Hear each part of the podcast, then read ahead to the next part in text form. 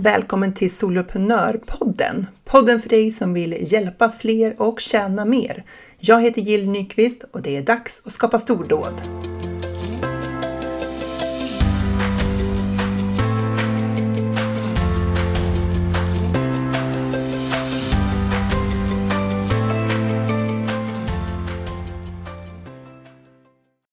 Känns det ibland som du försöker uppnå vissa saker i ditt företag under ganska lång tid, men det liksom inte händer?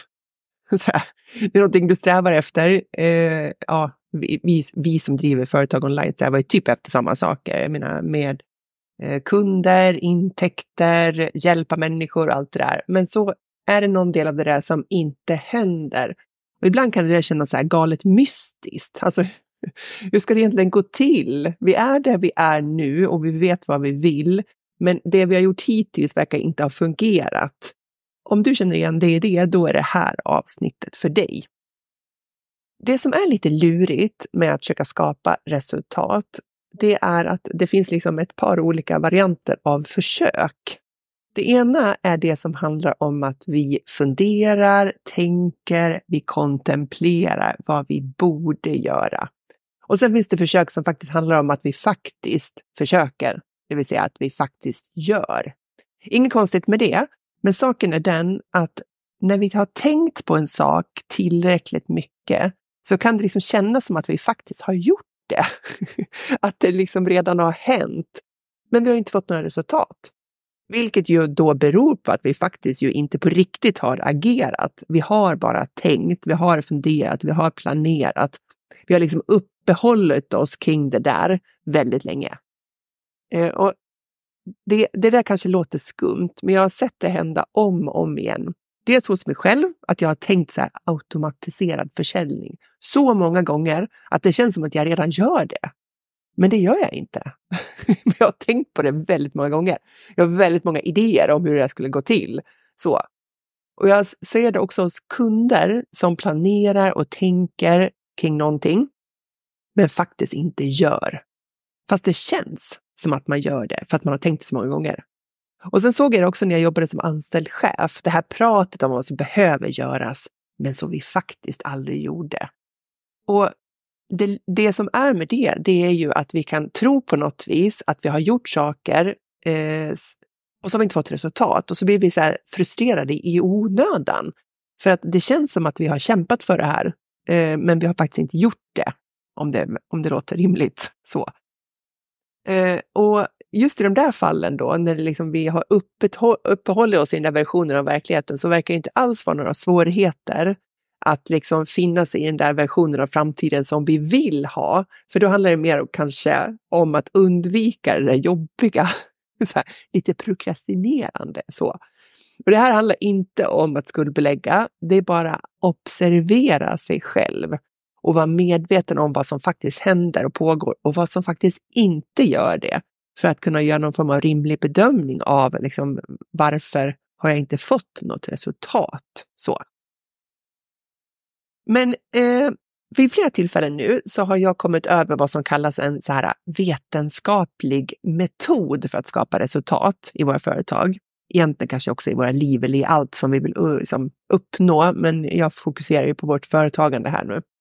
Och jag tänker att det här kanske är en bra grej att ha med sig eh, för att avmystifiera det här. Alltså, vad är det som faktiskt skapar resultat och vad är det som tar oss mot målen?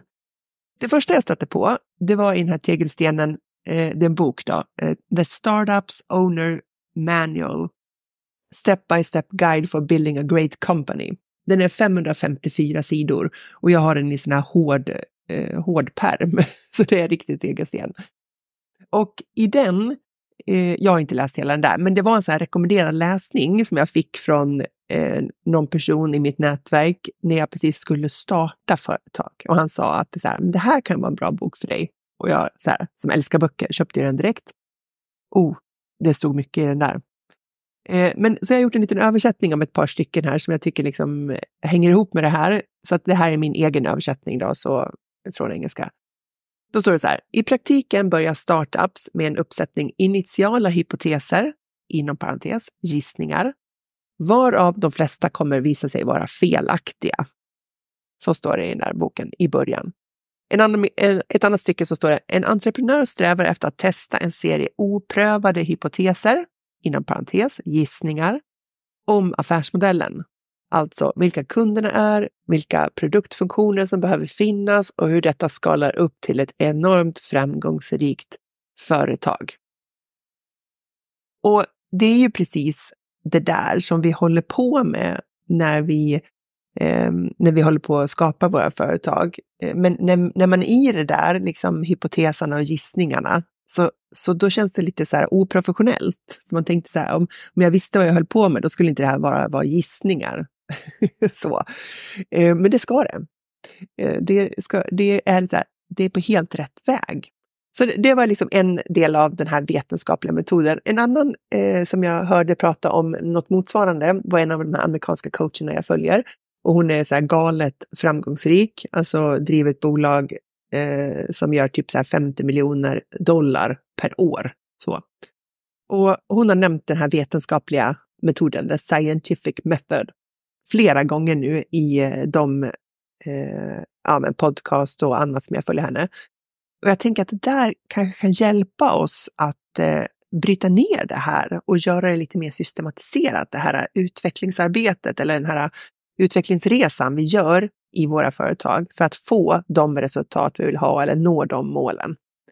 Och hon har liksom en fyrstegsmodell då, eh, som ju går på samma tema som den här tegelstenen, The Startups Owners Manual. Eh, samma tema, fast mycket, mycket enklare. Eh, och det är ju så här, okej, okay, nummer ett. Vad är liksom det som du vill åstadkomma? Vad är behovet? Vad är önskan? Vad är det som, som du vill lösa? Som formulera det. Två, gör lite research. Hur kan man lösa det där? Och du vet ju hur man gör research. Kolla på Youtube-videos, ladda ner 100 freebies, kanske gå en kurs eh, eller anlita en coach eller vad det är. Gör research.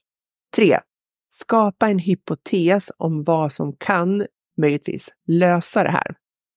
Så formulera en hypotes. Då är vi där på gissningar. Hypotes. Jag tror att om jag gör X så kommer jag få Y. Så. Och sen testa hypotesen. Där handlar det om att ta action då. Så fungerar det, då fortsätter du göra det. Fungerar det inte så går du liksom tillbaka på steg två och gör lite mer research och formulerar en ny hypotes och testar den. Så. Och när jag har hört henne prata om det här så känns det ju liksom så här galet logiskt. Så, så här, det är klart att det är så där det måste gå till. Men jag undrar hur ofta vi gör det där och särskilt gör det liksom systematiskt. Om man tänker sig så här på ettan då, om man ska prata om de här stegen en och en. Så här, vad är ditt behov? Vad är önskan? Så exakt vad är det vi vill egentligen ska hända inom just, det, det är ju så många saker i ett företag. Men om man bara zoomar in på någon del av det företaget som du kämpar med just nu. Så, men jag skulle säga så här, vad, vad, är, vad är den viktigaste förändringen du skulle vilja få till i ditt företag? Nu har du svarat på det i ditt huvud då. ja, bra. Hur konkret är du när du har formulerat en önskan? Handlar det om att det ska vara tio nya följare varje dag på, i din fokuskanal? Eller hundra nya eh, prenumeranter på din e-postlista på en vecka, en månad? Alltså att formulera så här, vad är det som vi siktar på? Är det en viss intäkt per månad? Så för att om vi har formulerat det då, vi säger att jag säger jag vill tjäna 100 000, jag vill komma upp till 100 000 i månaden i försäljning. Så, så är det ju så mycket lättare att utvärdera om, om vi når dit, om vi liksom har formulerat då ett mål för det, så att vi vet så här, är vi på rätt väg? Så, så det, det blir ju det, det första då. Um, att formulera vad är ditt behov och din önskan. Och så nummer två då, då är det ju det här med research. Om du vill att det där ska hända, vad finns det för eh, information där ute som visar hur det här går till? Och många av oss är bra på researchfasen för att många, åtminstone många av dem jag möter, vi, så här, vi älskar att lära oss saker. Vill gärna gå kurser och vill gärna titta på mm, så här, webbinar och föreläsningar och eh, liksom både betalt och obetalt. Så, där. så att många jag möter och jag själv också gillar just den här fasen med att så här, lära sig någonting. Så, så att här är väl kanske utmaningen att inte fastna här. Att inte liksom bli kvar i researchfasen för länge för att det är liksom tryggt där. Inget går fel när vi bara är i undersökningsläge. Så. Så att jag tror att vi, du vet när det är dags att ta action och börja agera på det som du har hittat. Så var lite uppmärksam på det ifall du blir kvar för länge på steg två. Så då har du liksom formulerat ditt behov och din önskan, du har gjort din research, då är det dags för steg tre. Skapa en hypotes om vad som kan lösa det. Och det här behöver inte vara raketforskning. Definiera exakt vad är det du ska testa och var väldigt konkret. Bestäm hur länge ska du testa det? Är det en gång? Är det tio? Är det under en period? Vi säger tre månader. Eh, hur ofta ska det gå till? Så var så konkret som möjligt där. Och jag skulle ju rekommendera eh, att skriva ner det här. Så, för att det man, du vet hur det är med tankar i huvudet. Det är liksom bara, de bara försvinner ju. Så vad, vad var det jag sa egentligen? På något vis blir det mer verkligt för oss när vi plockar ur de där tankarna i huvudet och skriver ner dem någonstans. Så att du kan gå tillbaka och se vad var hypotesen? Vad var det jag skulle göra för att nå det där målet eller uppfylla det där behovet eller önskan eller vad det är för någonting. Så när du har formulerat det då, då är det dags att gå på steg fyra. Då är det action. Testa hypotesen. Och här tänker jag är utmaningen om så här, hur systematisk orkar vi vara? Så här, hur, hur systematiskt orkar du vara i dina försök?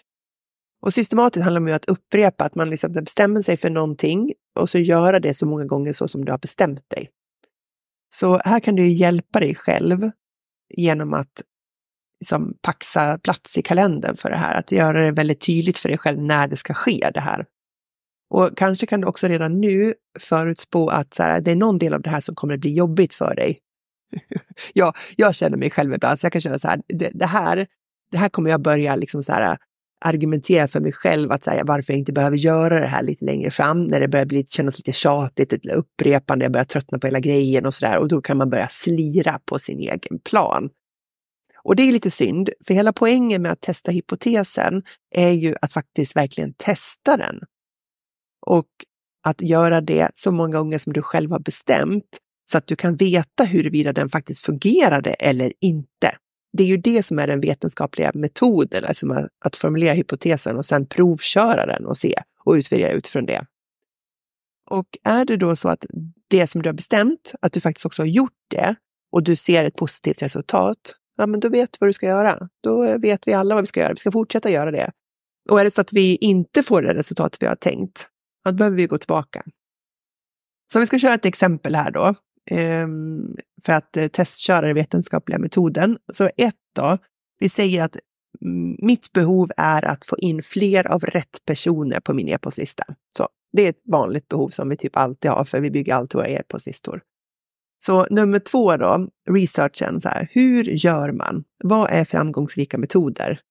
Och då skulle jag kunna gå tillbaka, vet, så här, kolla på eh, Amy Porterfield som har hundra poddavsnitt om hur man bygger en lista och ja, du vet, det finns hur mycket information där ute som helst. Eller jag kanske köper en kurs i hur jag skapar framgångsrika nyhetsbrev eh, och får in rätt personer på prenumerations som prenumeranter.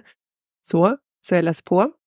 Tre, eh, då har jag kommit fram till att min hypotes är att jag behöver en intresseväckande freebie eh, som attraherar just den här målgruppen och jag behöver sprida den här freebien tre gånger i veckan under en månads tid. Så det är min hypotes. Jag tar fram en freebie som attraherar de här personerna och här kan man ju bryta ner det i många steg. Eh, men vi tänker att jag har den och sen kommunicerar den tre gånger i veckan under en månads tid. Så vi säger till exempel att jag ska köra det här eh, under hela mars i mina fokuskanaler Instagram och LinkedIn. Ja, då kan jag lägga in en påminnelse i min kalender eller jag kan skapa alla de här inläggen i förväg och schemalägga dem som går. Men jag kanske också säger att jag ska ha minst en story varje vecka. Ja, men vilken dag ska jag ha den där storyn som hänvisar till min freebie? Jag kanske bestämmer att en av de här inläggen ska vara en video på LinkedIn eller en video på LinkedIn och Instagram. Så att jag lägger lite tid på att skapa goda förutsättningar för att få det här gjort genom att producera alla de här inläggen i, i förväg. Eller så lägger jag in tid för att producera dem i stunden. Poängen är att hjälpa sig själv att faktiskt få det gjort. Så, och så testar jag det här då. Kör det här under, vi säger hela mars. Och då är ju frågan, om jag har fått in fler personer på listan. Och egentligen så borde jag formulerat det där att jag kanske ska få in vet, så här, 100 nya personer på listan. Så, så då kan jag se då hur många har faktiskt kommit in under den här perioden. Och om det har kommit in färre personer, vi säger så här, ah, jag fick in eh, 43 personer på min lista under den här månaden. Eh, då måste, det första jag ska fråga då, det är så här, höll jag mig till den planen jag satt upp? Gjorde jag verkligen så som min hypotes eh, jag hade formulerat? Det vill säga, postade jag tre gånger i veckan? Var en gång en stories eh, per vecka på Instagram? Var det videosar både på Instagram och LinkedIn under den här perioden en gång i veckan? För att om, om jag inte har hållit mig till planen, då kan jag egentligen inte säga om min hypotes har fungerat, utan då har jag ju liksom slirat på det. Och då måste jag ta in det i bedömningen nu när jag bara fick in då, bara inom 43 stycken. Om det är så att jag vet att jag, så här, jag har gjort allt som jag var i min hypotes, jag fick ändå in bara 43, då kan jag bestämma eh, var det ett tillräckligt framgångsrikt resultat för att jag tror att strategin fungerar eller vill jag testa någonting annat? Så. Och då är det en beslutspunkt i sig. Det är ju det här som är systematiken. Och jag tänker att det är här det kan bli mindre hokus pokus och förlita sig på liksom tur eller eh, så här, slump eller tillfälligheter eller så. Om vi gör det här med våra företag, då känns det inte längre så, eh, så mystiskt, utan det är bara så här, okej, okay, det är det här jag vill, eh, jag, jag researchar, formulerar en hypotes om vad som skulle kunna funka, eh, jag genomför det i den utsträckning jag har planerat. Eh, och om jag inte gör det, om jag tappar tråden och håller inte i hela den där perioden jag har sagt, ja men då får jag ju äga det och väga in det i liksom, resultatet. Och bestämma då, hur ska jag göra framåt? Ska jag fortsätta på den här strategin eller behöver jag göra någon förändring? Som vi säger i det här mitt exempel då att okej, okay, men tre gånger i veckan, eh, det kanske var lagom eh, mängd men jag tror att jag måste ha större variation i hur jag pratar om min freebie, för det blev för tjatigt. Det blev för mycket så här, ladda ner min freebie, ladda ner min freebie. Så jag kanske måste komma på fler perspektiv eh, som jag kan använda i mina inlägg för att sen ändå kunna hänvisa till min freebie. Eller jag inser att när jag kör en video, då händer det någonting eh, i mycket större utsträckning än när jag bara körde inlägg. Men då helt plötsligt, då fattar du nya beslut utifrån faktiska data. Då är det inte bara gissningar och det känns som att man liksom bara vet så här, eh, kastar ut någonting och hoppas på att det funkar, utan då har du faktiskt koll på att de dagar du publicerar video, då fick du fler nedladdningar av Freebie jämfört med de andra. Och det är ju det här som är hela magin med att, eh, eh, att agera. Att inte liksom försöka tänka sig till den bästa strategin och tänka sig till klarhet, utan att faktiskt agera. För att det ger ju, det är det som ger oss den riktigt värdefulla informationen om hur vi borde agera framåt. Men många gånger så tappar vi det någonstans. Um, och det där med systematiken, alltså återupprepningen, att hålla i våra egna planer, det är en utmaning för många av oss. Så här gäller det verkligen att att hjälpa sig själv att hålla i det där. Och du vet ju förmodligen vad som ofta hjälper dig att få någonting gjort. Men så generella tips, det är ju att eh, göra det väldigt tydligt exakt vad är det som ska ske. Att du har koll på varför du gör det och det vet vi i det här fallet. Att du har en planerad tid i din kalender, liksom, så att det finns utrymme för att göra det och att det finns ett beslut att det ska ske på en viss tid. De sakerna eh, gör det ofta lättare för oss att hålla i vår plan. För jag tror att vi har allt att vinna på att ha den här typen av systematik i våra företag för att eh, det blir också effektivt. Det, det är så här, vi vill ju egentligen inte lägga tid på fel saker eller kasta bort tid eller att vi känner oss ineffektiva och gör saker som inte funkar och så där. Men det är ju inte alltid tydligt för oss vad är det som funkar. Så en sån här liksom, vetenskaplig metod i all sin enkelhet kan ju verkligen hjälpa oss att få syn på vad är det som fungerar. Och det i sin tur kommer ju göra att vi blir mer motiverade att hålla i de här rutinerna som det faktiskt handlar om. det låter lite tråkigt. Men de här rutinerna som ger resultat. Rutiner som ger resultat. Resultatdrivande rutiner. Jag känner att kom in på en webbinarrubrik där. Resultatdrivande rutiner i ditt företag för att nå dina mål. Eh, det, är, det är ju det vi behöver. Eh, och eh, det skapar ju så mycket mer motivation att hålla i någonting när vi faktiskt ser att det tar oss framåt. Och det är mycket lättare att utvärdera huruvida någonting tar oss framåt om vi har formulerat riktningen och målet för det. Om planen var 100 nya på e-postlistan under mars och vi kom till 43, då kan vi tycka någonting om det. Då kan vi ha en åsikt om det och vi kan agera utifrån det. Så mycket mer effektivt beslutsfattande eh, än att eh, inte ha något mål alls eller att göra det någon gång när man kom på det, liksom lägga ner tid på att frustrera sig över varför går det så långsamt att bygga min lista, varför har jag inte tillräckligt god försäljning, ja men du vet varför i all oändlighet så. Så det tänkte jag att jag skulle ta tag i i mitt företag framåt nu. Jag ska prova den här vetenskapliga metoden för eh, några av de utvecklingsaktiviteter eller de önskningar eller behov, mål som jag har för mitt företag och faktiskt hjälpa mig själv att vara så här systematisk för att se om det tar mig framåt lättare och mer mätbart. Så kanske är den här vetenskapliga metoden din väg till stordåd.